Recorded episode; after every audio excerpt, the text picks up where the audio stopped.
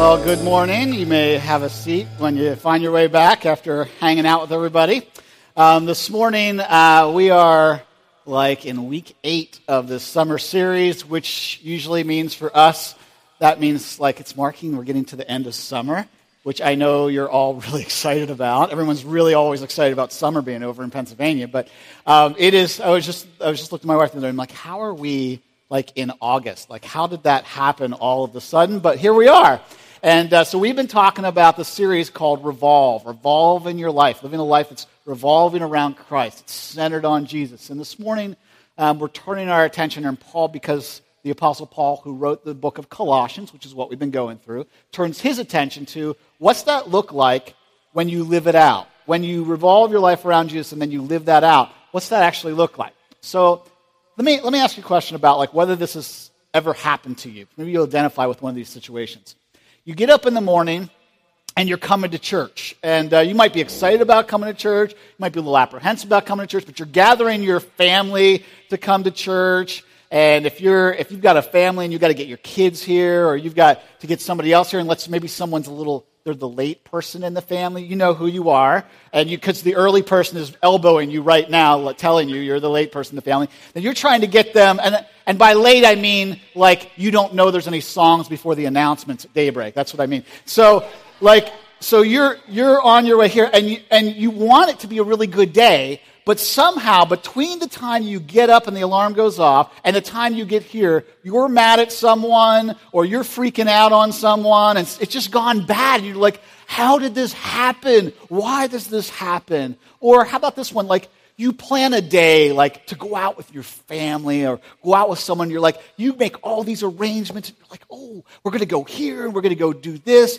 but then you get there and they don't appreciate it like you wanted them to or your kids start to melt down. And in that moment, you go from like best parent or best friend ever to like, why are we here? Like, people don't even want to be around you, or you're just like totally uncomfortable, and you're going, How did this happen? Or this one, my kids did this to me the other day. I was lecturing them, they're teenagers, and so every once in a while, they, they're always pushing the edge of respect. You know how that goes with teenagers. Like, I, I remember, I did this too. And so they're always riding that line of respect. And so I am lecturing them about they need to be respectful to their parents. And I'm just, I'm, I mean, they really push my button, so I'm giving it to them about being respectful. And then one of them stops me and they say, I get it, Dad, but here's the thing. You're not being very respectful with the way that you're telling us that we're being disrespectful.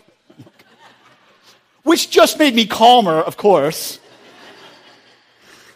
So, so like you identify with one of those situations, like you've had those moments, right, where you're like, you thought it was going to go well. You, you wanted to be this person of peace or like this person that was a good friend, and it just didn't work out that way. And if you can relate to that, then you can relate to what this morning is. And I'm hoping that those disparities between the kind of person that you want to be and the kind of person that you actually live out and are bother you. Because when you say that you want to be one thing, you know, you talk about, like, I want to do this, but then you don't do it, we have a name in our culture for that, don't we? And usually it hurts when you hear it hypocrite, right? So saying that you want to revolve your life around Jesus, for example, but then not revealing Jesus in the relationships around you is a problem. And I hope that that bothers you like it bothers me when it happens to me. And I go, okay, those two things are so far apart right now. It makes me a hypocrite. I don't like to be a hypocrite. Nobody likes to be a hypocrite. And so this morning, what we're talking about, and what Paul is talking about, is how do we revolve our lives around Jesus? And however we're revolving our lives around Jesus ought to deeply affect how we reveal Jesus in the relationships that are around us. And how does that work it out? Well, it works its way out by loving people well, and it works it out by behaving in different ways. And I don't mean just working on the external behaviors, I mean working on the motivations behind the behavior so that you're actually doing things that's consistent. And I think there's this word that um, consistent is so important because I've counseled a lot of different people, and people come into my office as a pastor. Usually, usually when they come, by the time they come into my office for a situation that they're in, it's usually not like, hey, things are going so well, I just want to tell you about them, right? They're usually the other side of that, like things aren't going well. and I need help. And I need real help right now. And when I when you, we usually have these conversations, one of the things that becomes has become apparent to me over years is that they're doing some good things sometimes, but it's not consistent. And I think when Paul wrote this letter, he had in mind us changing and transforming behaviors that would become consistent. And consistency is so important because it's just this little word, but here's what I've discovered about it is in every single relationship you have, if you fail to be consistently loving, something in that relationship will fail. And it happens all the time.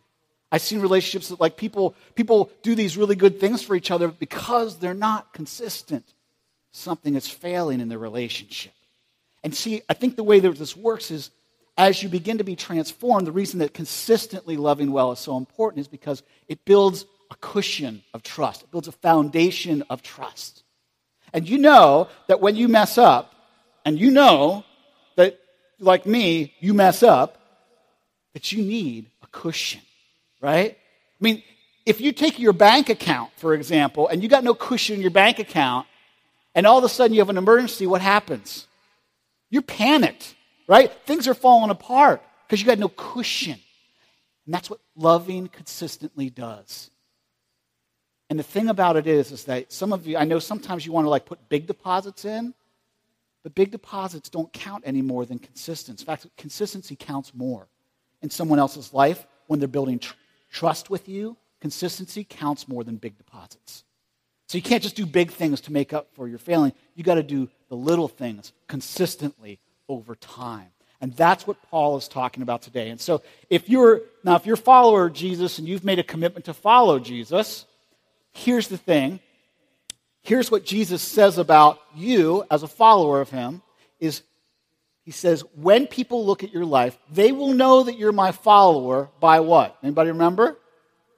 By your love. By how well you love. That's how they will know you. And so, if you're a follower of Jesus, this is not an optional thing today. When Paul talks about turning this corner, about revealing and loving well, this is not an optional thing. This is a, what it means to follow Jesus. And if you're here today and you haven't made that decision, that's okay. But I want you to know you can benefit greatly from what he's talking about today because these things, just in and of themselves, if you just did a few of these things in your relationships, it would remarkably improve your relationship. And I would argue probably that you will also find that you'll need Jesus to actually really do them well, consistently. But you will improve your relationship just by doing these things. So let's get started today and talk a little about how does Jesus consistently reveal to me? How do I, how do I reveal Jesus to others? Well, I reveal Jesus to others by consistently loving well at home. And so you can get out your outline and follow along today as we talk about being consistently loving well at home.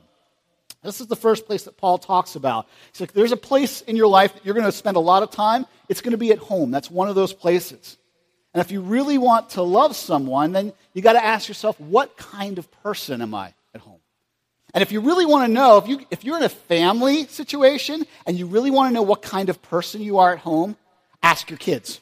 Or have some, or worse, like have someone else ask your kids. That makes you really nervous, right? Like someone else is going to interview your kids about what kind of person you are at home. That how many people are a little nervous about that? I would be. I am. Like I'm like, oh no, what are Jacob and Caleb going to say about me? Oh my. So one of the things that Jacob and Caleb thinks uh, they think it's cute.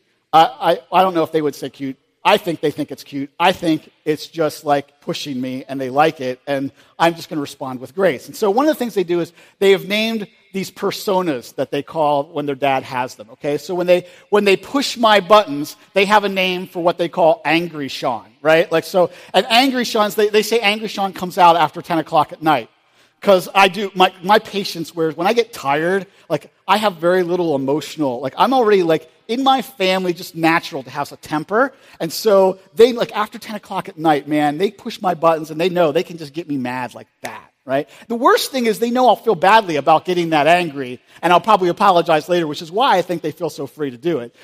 I guess I'm glad they feel loved and there's grace in their family, but I wish they would respect that a little bit more. But anyway, so they have this name for Angry Sean, but then they also have the name for like Fun Sean, right? And they're like, well, we, we, would like Fun Sean to come back out. And they have a name for like all these different personas that they have for me. But the truth is, is that what that tells me is one, like, they are watching. That's what it tells me. They are observing. And my consistency matters. That's really what the underlying theme there is. My consistency matters to them. And it makes a difference over time. And I think if you interviewed them and they were honest, they would tell you, like, God has improved my consistency since they were younger, and I've gotten better as I've taken steps closer to Jesus, and Jesus has healed me more and more. That I'm not the same dad I was when they were younger as I am now. And I, think they would tell you that I'm, I've, I've gotten better. They've improved me. You know, Jacob and Caleb has improved my character through all of their own behavior. So this is what I'm telling you is that at home, you need to decide, like, what kind of person am I going to be? Am I going to be consistent? So this is what Paul turns his attention to. He says, You're going to revolve your life around Jesus, then it should look like this in your home. So Paul starts by in Colossians 3:18 by turning his attention to, to family relationships. And he starts with wives, and he says this in Colossians 3:18, wives, submit to your husbands as is fitting for those who belong to the Lord. Now, before we start talking about this particular verse, let me set a context for this particular verse and this whole section really. This whole section actually repeats itself in Ephesians. And so in Colossians, he writes a letter to the Colossian people and he says, Hey, this is how it should look like to follow Jesus in your family. And then it's so valuable that he writes it again to the Ephesians. And he actually expounds on it when Paul writes the letter to the Ephesian church and says, I, I want to expound on this a little bit more. And in that section, he actually starts the whole section so there'll be no misunderstanding with this one verse that says, Everyone submit to one another. Everyone submit. We're all to submit. If you're going to be in the family of God, you should submit to one another. So I set that context to let you know that the context here is mutual submission. And everything that you're going to read, all the advice that Paul gives you today is basically about if you're going to love well, loving well is following Jesus' example, and Jesus' example was to submit. He submitted to the Father to come to the cross. He submitted to the authorities that were on the earth in a way to love. And he submitted to, to us, even, to serve us. He washed people's feet. Like, that's submission. And submission is not slavery, submission is leveraging all of your power and all of your authority and all of your gifts to benefit someone else. That's what submission is.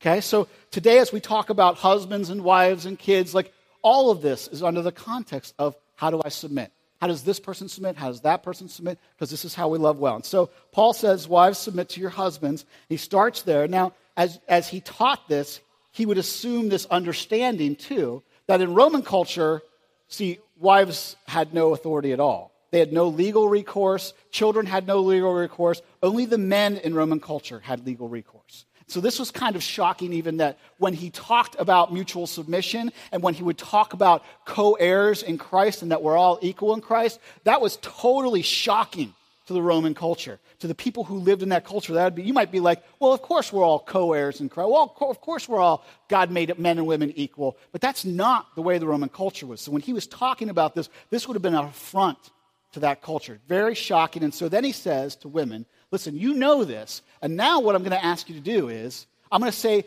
you, you are equals, you have power, and I want you to use that power and leverage it for the benefit of your husband. Now, I did say this, and I want you to hear this, ladies. You have power. Now, you may not think of yourself, I don't know if you think of yourself as power. I know there's all those, you know, women powerful messages out there, but I don't know how you think of yourself, but you have power. And you know you have power, right? And you know where your power lies in your beauty and in your intelligence and in your relational and your relational intelligence with each other, right? And with other people. Like you pick up on things that most of us guys totally miss, right? And in your attractiveness, you have power. You've probably used it since you were a teenager in dating guys, didn't you? You knew how to use your power and your attractiveness. And what Paul is saying is use that power, but don't use it as power. Leverage it as submission. Leverage it in a way that says, I want this to be for my long term benefit of my husband. We all have a choice to love well, and that's what Paul's really encouraging you as a, as a gal. Say, listen, if you're going to be in a relationship, if you're going to be in a marriage, then leverage all the stuff that God's given you to benefit the person you love, the person that you're trying to love. That's what it looks like to follow Jesus. Now, submission is not about hierarchy and power. For instance, I am married to what I, what I believe to be one of the most beautiful, fantastic, kind, funny gals I've ever known. And I benefit greatly from her using those gifts. Now, here's what submission is not submission is not Susie saying yes to everything I say, it's not her agreeing or not disagreeing with anything I say. Because if she did that, I would lose. Do you know how much I have benefited from her speaking Jesus into my life? Teaching me to laugh at myself when I'm overreacting to something and she kind of mocks it a little bit. I've learned to laugh at myself. And she doesn't do that out of like, look, I have power, look how bad you are. She does that out of love to point me towards Jesus. Do you know how much I've benefited from her encouraging me to take a risk? or using, like, encouraging me in front of others and speaking, like, proudly in front of others. Like, you know how much I've benefited from that? You know how much I benefited from her telling me, slow down. Like, you're about to do something that we're not, we haven't agreed on yet, and we're not ready for. Do you know how much times I have benefited from her say, t- telling me, you are, you're being a workaholic right now. You are working too hard. You are too focused on work. I need, you need to be present with us. My family has benefited, and I have benefited. I am a better man because she has leveraged all of her beauty and all of her relational intelligence and all of her kindness and all of her funny. She's leveraged it for my benefit. So, this is what I believe Paul's asking us all to do to leverage that.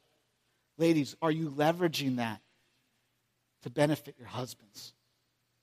to benefit those people in your life? Are you leveraging it by submitting? Because that's what Paul's talking about here. And I, and I have a special, I think, I think a good word of advice for those of you who are wives and also moms. Be careful. You notice what Paul says here, like he doesn't say, he doesn't lead with wives submit to your children. Leverage all that for your children. He doesn't lead with that. So here's my caution, my word of advice, a lot from my own experience. Gals, I know you, if you're a mom, you love your kids, and you should. But make sure that your husband and your kids both know that you're leveraging all of your power and authority first to help your husband follow Jesus. That he knows he's first. Because someday your kids are going to leave the house. Guess who you're going to be left with? Right?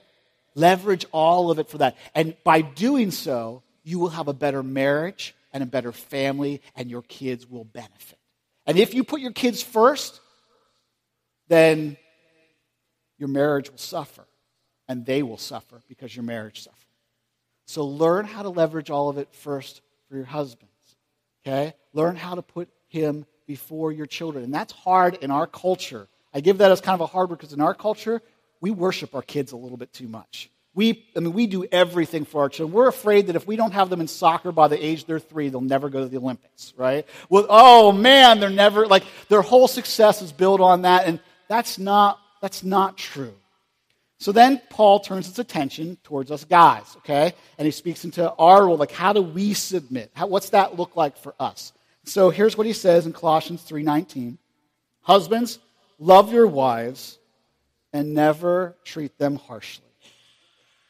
Husbands, love your wives and never treat them harshly. He says on the children, if you're a child here today, he says, listen, the way you submit is obey your parents, for this pleases the Lord. Obedience is your way of loving well at home. And they says, again, back to fathers, fathers, don't aggravate your children or they will become discouraged. Okay, so let's be honest here, guys. We do suffer a little bit from often what have you done for me lately in relationships? We're awfully practical naturally. Most of us are just pretty practical. Like, how is this going? How is this benefiting me? What's working in this relationship? Like, often we look at it that way. We, go, we get home from work, or you've done a hard day's work, or whatever, and you want everything lined up at home, and you come home and it's chaos. Surprise, surprise. if you stayed any weekends with your kids, you're not surprised at all that it's chaos because you know what it's like to be around kids. That's, this is one of the gifts that they give to us when they're young, right? It's chaos. And so you, you get to understand and see that. But instead of you going, well, why didn't you do this? You say, how can I help? How can I help you? And you might be tempted to say, like, well, everyone else should be doing something for me, like I've worked hard today. You know what? But that's not what Paul's saying is listen, don't do that. Treat your wife gently. In fact, I think what he's really getting at here is this. If you're going to follow Jesus, if you're going to really take in this God thing, then what you should know is that every woman, especially your wife in your life, you should see them as a daughter of the king. And if she's a daughter of the king, it makes her a princess. And if she's a princess, you should treat her as a princess.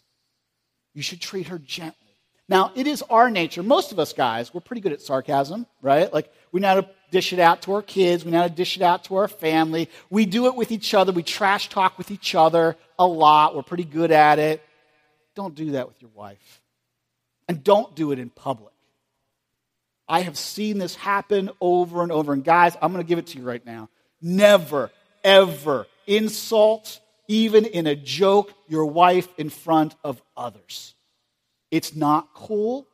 It's not good. She doesn't like it because she's not a guy. So she doesn't think that's good. She doesn't take it like a guy takes it. She's a lady. Treat her gently. Never speak harshly to her. And this is what Paul says this is your way of submitting. Sarcasm is not your friend here. Make your priority to love your wife, guys. Make it your priority to treat her with love.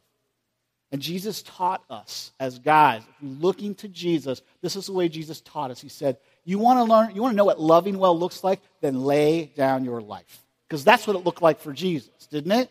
I mean, when, when sin was a problem, when people were separated from God, and this was a problem, and Jesus and the Father were having this conversation, like, what are we going to do about it? What did Jesus say? I'll do it. I'll go. I'll go to the cross. I'll make a way for people to come back and be in relationship with us. When Jesus was on the planet and feet needed washed in a room, do you know what Jesus said? I'll, I'll do it. I'll serve you. I'll make sure that's all possible. Over and over and over again. So, guys, here's my word of advice to you. You want to love gently, you want to treat your wife like a princess, you want to act like Jesus, you want to reveal God, you want to have a great marriage, then outserve her in every way. Outserve her in every way. And do it with enthusiasm. Do you know the difference between serving and serving with enthusiasm? Attitude. Like you're not expecting anything in return. And I know for me, when I do something, there's a big temptation, you know, whether it's washing the dishes or doing something else to help my wife, cleaning up a room, like staying, sticking, like I hate to clean. Like I just really do. And so when my wife starts to clean, like I know it's never like a 15 minute clean job. Like she is like thorough, right? So like everything will be cleaned and scrubbed. Like she gets started and I'm like, oh man, this is gonna be like an eight hour day. Oh, right? And I remember when I was younger, I would do that and I would help, but I expected something in return. And I resented when I didn't get it. That's not love. It's not love. When you expect something in return, that's not love. That's a trade off. If you want to love, then you do it with enthusiasm, expecting nothing in return. And that's the test for you guys. That's the test. Like, you know you've done it and you've loved well when you expect nothing in return. You're like, that was just good to do it. It was just good to serve. So let me talk one more thing then about when lo- loving well, what's it look like? Guys, here's what it looks like. It looks, it looks like treating your wife well. It means listening to her. When the TV's on, you turn the TV off when she needs to talk to you. Okay? You listen to her. You affirm her. You sacrifice for her. And you do that consistently. You don't do it just once a week. You don't just pick one time to do it. You do it consistently. And over time, it will be, build a cushion and a foundation of trust that changes your marriage. And then Paul says, and guys, by the way, don't aggravate your children. Now, before I go into this one, let me say this about probably a little bit both the things. Paul was talking to a society that was not egalitarian, okay? It was hierarchical. And so as he's talking about this, he's phrasing it in this way. But we live in a little bit more egalitarian society where we see each other as equals and more partners in marriage. And so in that, I think what happens is often there are also in those relationships, the husband might be more like the laid back one, and you as the wife might be more the go getter, the beaver, the lion, the, you know, the I'm, I'm going to kind of give it to the kids and that kind of stuff. So as I speak to this about husbands, I'm really talking to you guys as parents, because in our culture, this could go either way, okay? It says, don't aggravate your children. So when your kids do something that is aggravating to you, it is not your job to aggravate them. It is your job to teach them and to discipline them. So when your, your kids need, every once in a while, if you're the sheriff in the family, right? Your kids need the sheriff is back in town speech. I get that. Like they, every once in a while, your kids need that. Like, sheriff is back in town. You know, you crossed all the boundaries. I'm here to make peace, okay? And, and don't bring your knife to the gunfight because you will lose. I have all the gu- I have all the bullets right now. You don't have any. Let's be clear about who the parent is. Okay, you're not rolling the roost. I am. That's that's okay that they need that once in a while. But two weeks after you've disciplined them, they should not wonder if you love them. You understand? And when you go overboard, you should apologize. Your kids should know that you're not perfect. One of the best gifts you give them is you will overreact if you're this. If you're in this personality type, you're going to overreact to your kids apologize to them. Let them know, like, that was, that was too much. And do you know why you should do this? Because according to a study in 2000 by the Committee of Integrating Science and Early Childhood Development, the most important and main factor in your kids' success in life, do you know what it is? It's not how many sports they play in. It's not how many trophies they win. It's not how nice you are, how good of friends you are to them. It's the bond that you make with them as a parent. That's what determines the difference for them. And don't ruin that bond by aggravating them and discouraging them. That's not revealing Jesus, that's, that's revealing you. And I know you'll, you'll need help with all of this. So I want you, I want you to tune in for a second because we want, we want to be a church that actually helps you figure these out. And these behaviors are not easy to put in place. And you will need help. You will have to lean into Jesus if you want to do this consistently. And you'll probably have to lean into some others. And so I want you to watch a video of something. Right now, you might be like, hey, everything's good. Come this fall, you might be like, I need some help. I want my marriage to be a little bit better. I want to take a next step. And so there's a, there's a group that we run that helps you do that. And it's called Reengage. And I want you to hear some of their stories and how having these behaviors on a regular basis has helped them. And you might decide, I could use that help too. I could grow in that way too. Let's take a look.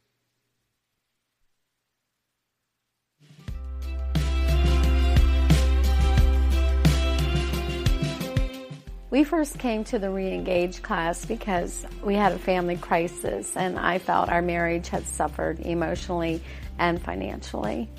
I felt it was important to be proactive and invest in our marriage. We knew we needed something to help us reconnect again after 13 years of marriage. Even though we were newly married, um, we had been together for a very long time, and we knew that we needed a lot of help with our relationship. We realized that our marriage should be a priority, and we wanted to have some tools to communicate better and to just work on our marriage. I learned at Reengage that no marriage is perfect, yet we can actually help make it perfect in our eyes and God's eyes by following Scripture. We also learned that we didn't have it figured out and we were lacking in the communication department big time. It also reminded me that um, my relationship with Christ has to be first, and then our relationship will be able to grow. We learned a lot about just the way that God loves us and his plan for us and how we can put that into our marriage. You know, that, that was a, a piece of the puzzle that, that was really missing. I'm so happy we came. We like Reengage because it showed us that we weren't the only ones facing certain challenges. It also created somewhat of a support group for one another moving forward. It gives us time outside of um, our everyday hectic life to get together and to learn more about each other. And it's informal, and it was kind of a, a, almost a fellowship time. And then we broke into smaller groups where it was a little easier to share some things that are maybe a little more intimate and a little more personal. We just felt like, you know, that we were the only ones that had the issues that we were having, and it turns out we weren't alone. Our marriage has changed through Reengage. Because I've learned to appreciate Dee more and realize that she is one of God's daughters and I should care for her that way. I have recognized that my marriage relationship is supposed to only be second to my relationship with God. And I've had a tendency of making my relationship with my kids more important than my relationship with my husband. You know, before Reengage, you know, it wasn't like we weren't in love, but we just had a hard time uh, even being on the same planet, it felt like at times. You know, learning God's plan on how He just kind of planned everything out, and if we just believe in each other as we believe in God and, and His love for us, and, and even try to try to love each other in the way He loves us, I mean, that's a step in the right direction. I'm able to work harder on my anger and my own weaknesses. You know, we're still learning um, to implement better communication, things like selfless giving, godly love, patience, patience, and more patience.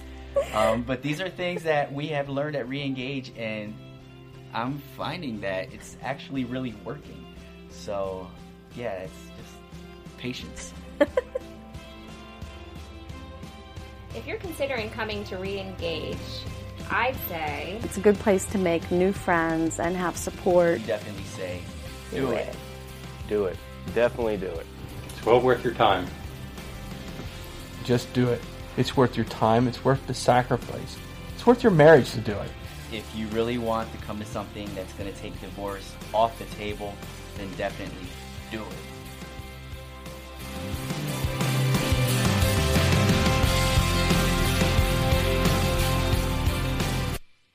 Listen, we believe that here at Daybreak that God wants a really life changing story in your life.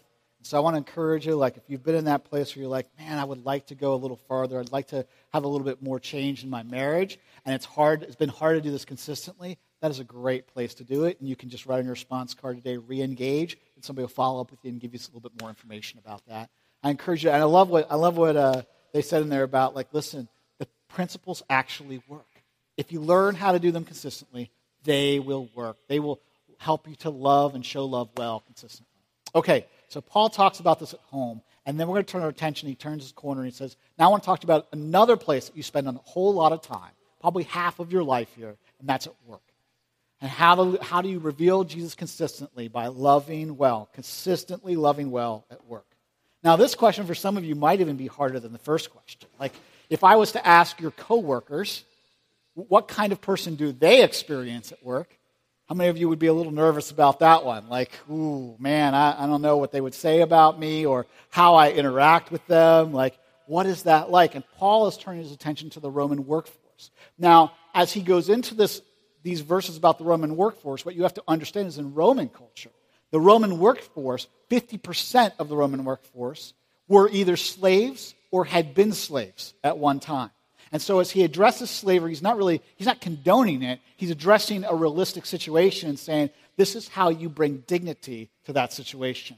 And based on statistics of the fact that last time I read the statistics on this, 80% of people don't like their job. They would rather not work where they work. They don't enjoy it at all. Like 80% of people that do that, my guess is most people go feeling a little bit like a slave, like they have to show up. They don't really want to show up. And so this probably addresses us in that way just as well. And so Paul says, listen, I want you to be able to learn how to put Jesus on display. And so he addresses the Roman workforce of slaves, and he says this to them To slaves, obey your earthly masters in everything you do. Try to please them at all time, not just when they're watching. I love the way Paul talks about this. He says, Listen, I want you to address this. I want you to be a person who is, who is of the best character possible, who says, Listen, I want to do the best job I can. And even when the boss is away, even when the boss isn't looking, still do your best. Wow, how many people, when their boss goes away, kind of take it down a notch? Like, turn the dial back. Boss is away, the people will play, right? Like, I, I know, I, have been there, I've lived that. Like, hey, I don't have to work. The boss isn't looking over my shoulder right now. I'm just going to turn it down a few notches. And what Paul says is, like, listen, don't do that, especially when they're not watching. The way you put Jesus and reveal him and reveal Jesus' love, the way you love well at work is by put Jesus on display by doing your best, always. Then he goes on to say in verse 23 work willingly whatever you do. Don't resist it. Don't, don't be, give people a hard time about giving you assignment. Work willingly at whatever you do as though working for the Lord rather than people. Remember that the Lord will give you an inheritance as your reward, and that the, and that the master you are serving is Christ. And if you do what is wrong, you'll be paid back for the wrong you've done, for God has no favorites. So he says, listen, when, when you go to work, if I asked you, why do you go to work? Why do you show up at work? My guess is that most of you would say, because they pay me right? If they stop paying you, how many of you would go back to work? I'm just, just wondering. Like anybody going back to work if they stop paying you? Okay, that's what I thought. And so what Paul says, and this should this should kind of set you back a little bit, is he's saying, stop working for your paycheck. Stop it. Don't work because they pay you. Work because you're working for Jesus. Work as though you are working for God, that He is your master. Because your reward is not a paycheck, your reward is an inheritance that comes from God. Your reward is when you work hard and you reveal Jesus, you, you experience forgiveness and grace. You experience the kind of life you've always wanted. You experience freedom and security. You go with confidence and you don't, you don't resent your work when you're going because you're working for God, because He is your master. It changes everything. Now, I know some of you might say, yeah, but you don't know my boss. Sean, you don't know my boss. Like, you don't know what my boss is like. You know the kind of person he is. He is a real jerk. He makes no good decisions. Like, every, like, he is like the pointy haired boss on Dilbert. Like, you just, you, you can't even imagine the kind of guy that I work for. And see, here's the thing Paul isn't saying, do really good work for your boss who's a jerk. He's saying, do really good work for your boss who is Jesus. And by doing that, you will reveal Jesus to your boss, who's a jerk. That's what he's saying. So do the work not for him, for you. And, and chances are, and I, I would encourage you to do this because this has always been, this has been a mantra of mine. When, when you're having a lot of problems with your boss, he's probably got some problems, but you probably have some problems. So just make sure you look in the mirror. Chances are that there's maybe some things that you could learn from God about how you're doing your job that could make things go a little bit better. Some of you might also say my work is really demanding, like you don't know what they require of me. You don't know like they probably they probably ask you to work more hours than you want. They probably lay people off and then give you their jobs too and say be just as productive with it. They probably do. I mean, I, I worked for 15 years in the marketplace. That's what they asked me to do all the time. And here's the thing about working for Jesus. Here's what I would say to you. Work because your inheritance is from God. Work as though you're working for Jesus and not for that corporation. And this, is, this has all kind of implications. It has implications about how hard you work. It has implications about your boundaries because Jesus wants you to have a good family too. It has implications about how you treat other people at work. It has implications about your integrity, right? What kind of things you're willing to do and what kind of things you're not willing to do. It has implications about your willingness to go further and do a little bit better of a job than someone else might do just to do the assignment and be done. Like, this has a lot of implications. And I would encourage you to work as though you're working for God and not just for your company. What would happen if your coworkers discovered that kind of person among them? A person who cared for them as much as they cared for themselves, like they really loved them. And in case you're a boss or a supervisor or a manager and you thought, boy, I'm glad I kind of kind of got by on that one, you didn't. And so Paul addresses you too. And he says this He says, Masters, be just and fair to your slaves. Remember that you also have a master in heaven. Now, Jesus tells a few stories about bosses, okay? And you probably don't want to hear all of them. Trust me, if you're a boss or a supervisor, when you read those stories, it doesn't always end well for the boss or the supervisor. Like it's, he expects something, kind of like raises the bar. If you're going to lead and take care of people, God says, I appointed you to that position, and you better care about people the way I care about people. If you're going to be a caretaker of people, then you better take care of your people. And so he says, listen, watch how Jesus led and lead the same way. Love well, be fair and just. Watch out for the people that you're leading. Be, be a protector of them and a shepherd of them. Watch out for how, what's going on in them. And why should you do that? Because your master in heaven is watching. In other words, if, you be, if you've been promoted to that level of supervision, God says, I am promoting you with that, and I'm holding you to a higher level of accountability in that because you're now caretaking for people. And so I don't know if you've ever seen your job that way, but that's how God sees your job and encourage you to do the same. Now, I know that that's not easy. Um, I know that when I was, uh, when I was in, the workplace, in the marketplace, um, growing with God was hard. You know, going to work, and people don't always, they don't respect what you, they don't value what you value, right? They don't respect the things that you respect. And, and when I became a leader, that became even more challenging because people wanted things done a certain way, and you had to interact with other leaders who didn't want to do it the way that you wanted to do it. And I remember this one guy that I worked with, and he and I, like, I, I, I, honestly, I think God just put him there to develop me. And some days I was like, oh man, like I, he would just push my buttons. We were like polar opposites in our belief and like leadership strategy. And so I was working really hard on my team to take care of my people, to make sure that they felt cared for, to make sure they were in the right positions, doing the right things. And so I worked really hard to serve them well. And he just had a different philosophy. He didn't he didn't have any reason to, to like, he didn't have like a real belief in God and any reason to do that. And he was a guy who wanted to be promoted. And so he worked really hard to look good. And so he treated people the same way. Like it was about, it was about getting things done. And it was about making himself look good. And I remember one day he treated one of my people really bad. And uh, I, I don't think I felt that kind of rage and offense for a long time. I was probably the most offended and like I just had this sense of like you just stepped on the like that was the last that was the last straw kind of thing. And uh, he was he was probably one of the only guys I've ever worked with that made me want to cuss. In fact, he made me cuss sometimes. And so I confess that to you that man, I just because I wanted to lead well, I wanted to create kingdom space, and he was just working against it all the time. Just felt like that. And I remember how sitting down, having a conversation with him, praying about it a lot, and having a conversation with him and just saying, listen, I know we have different philosophies. Here's the thing if you keep offending the way I do things, I'm not going to be as helpful to you. And you really want to like do well and look good, then we need each other. And it's good for the company if we do. So why don't you just let me do things the way I do them? And I will guarantee that I will deliver what you need.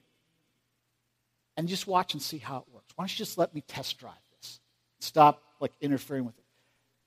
And it was such a good conversation for us to have. And God, I, I just felt so blessed in that the kingdom principles of loving well work. People loved being on that team. They worked hard at it.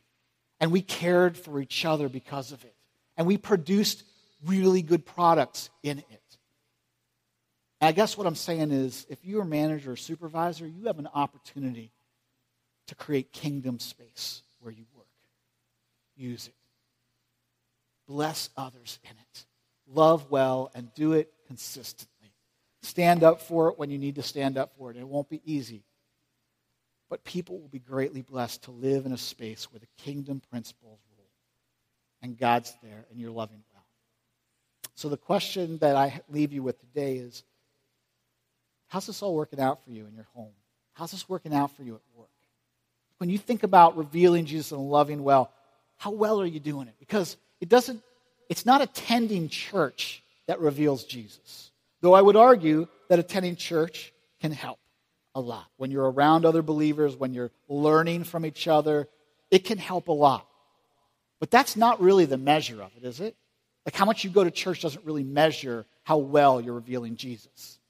And, and how, how moved you are in a worship service doesn't really measure how well you're loving Jesus. What really measures how well you're loving Jesus? How do other people know that you're loving Jesus? How well are you loving them? This is the measure. This is the ultimate measure of your spirituality and your journey with God is how well do you love others? And I'm going to tell you right now that probably most of you are going to discover that trying to do that without Jesus is really, really difficult. And revolving yourself around Jesus, which is why Paul spent the first three chapters talking about that, will change everything about it. But being consistent in loving others well is kind of a symbiotic relationship with loving Jesus well because you'll have to, as you lean in and really try to love others well and you fail, you'll lean back into Jesus and go, Why isn't this working? I need you to help me make this work. And the more you do that, the more consistently you do it, guess what happens? You know the very, do you know what the ultimate goal of Christianity is? Anybody know what the ultimate goal of Christianity is? The ultimate goal is that you will be transformed to the image of Jesus, that you will look and see and walk like Jesus does. That's the ultimate goal of Christianity. Everything else in Christianity is pointing towards that goal. And guess what happens when you consistently love people well? It starts to become your nature. You start to do it regularly. You test drive what Jesus is, and you lean into Jesus, and people know you by your love. So I challenge you to begin to think about what are the relationships around you? How are you loving well in those relationships? What would they say about the kind of person that they experience? I'm going to take a moment to pray for you, and then the worship team's going to worship team's going to bring some music, and I want you to sit, and as you worship in that music, as you listen to it, I want you to contemplate, like, who's experiencing love well in my life, and who needs to experience a little bit more of it? Let's pray together. Lord God, I know that you love us. I know that you love us because, Jesus, you came and you proved your love for us. And I know that you have the power to change us because I've experienced it and I've watched other people experience it to transform us to love others well, to give us the power to love others well. God, there's these two environments at our home and at our work, and they're tough places to pull that off. But we know that others will know you, that you will be revealed when we love well. So, God, we confess to you that we don't always do that right, that there's some people that have suffered from us not doing it well. We confess to you that we don't have the power to do that well. And we ask, will you give us the power to love others well? Will you indwell us in a new way? If we surrender to you, will you help us submit and sacrifice and surrender for the sake of others? And I pray this in Jesus' name. Amen.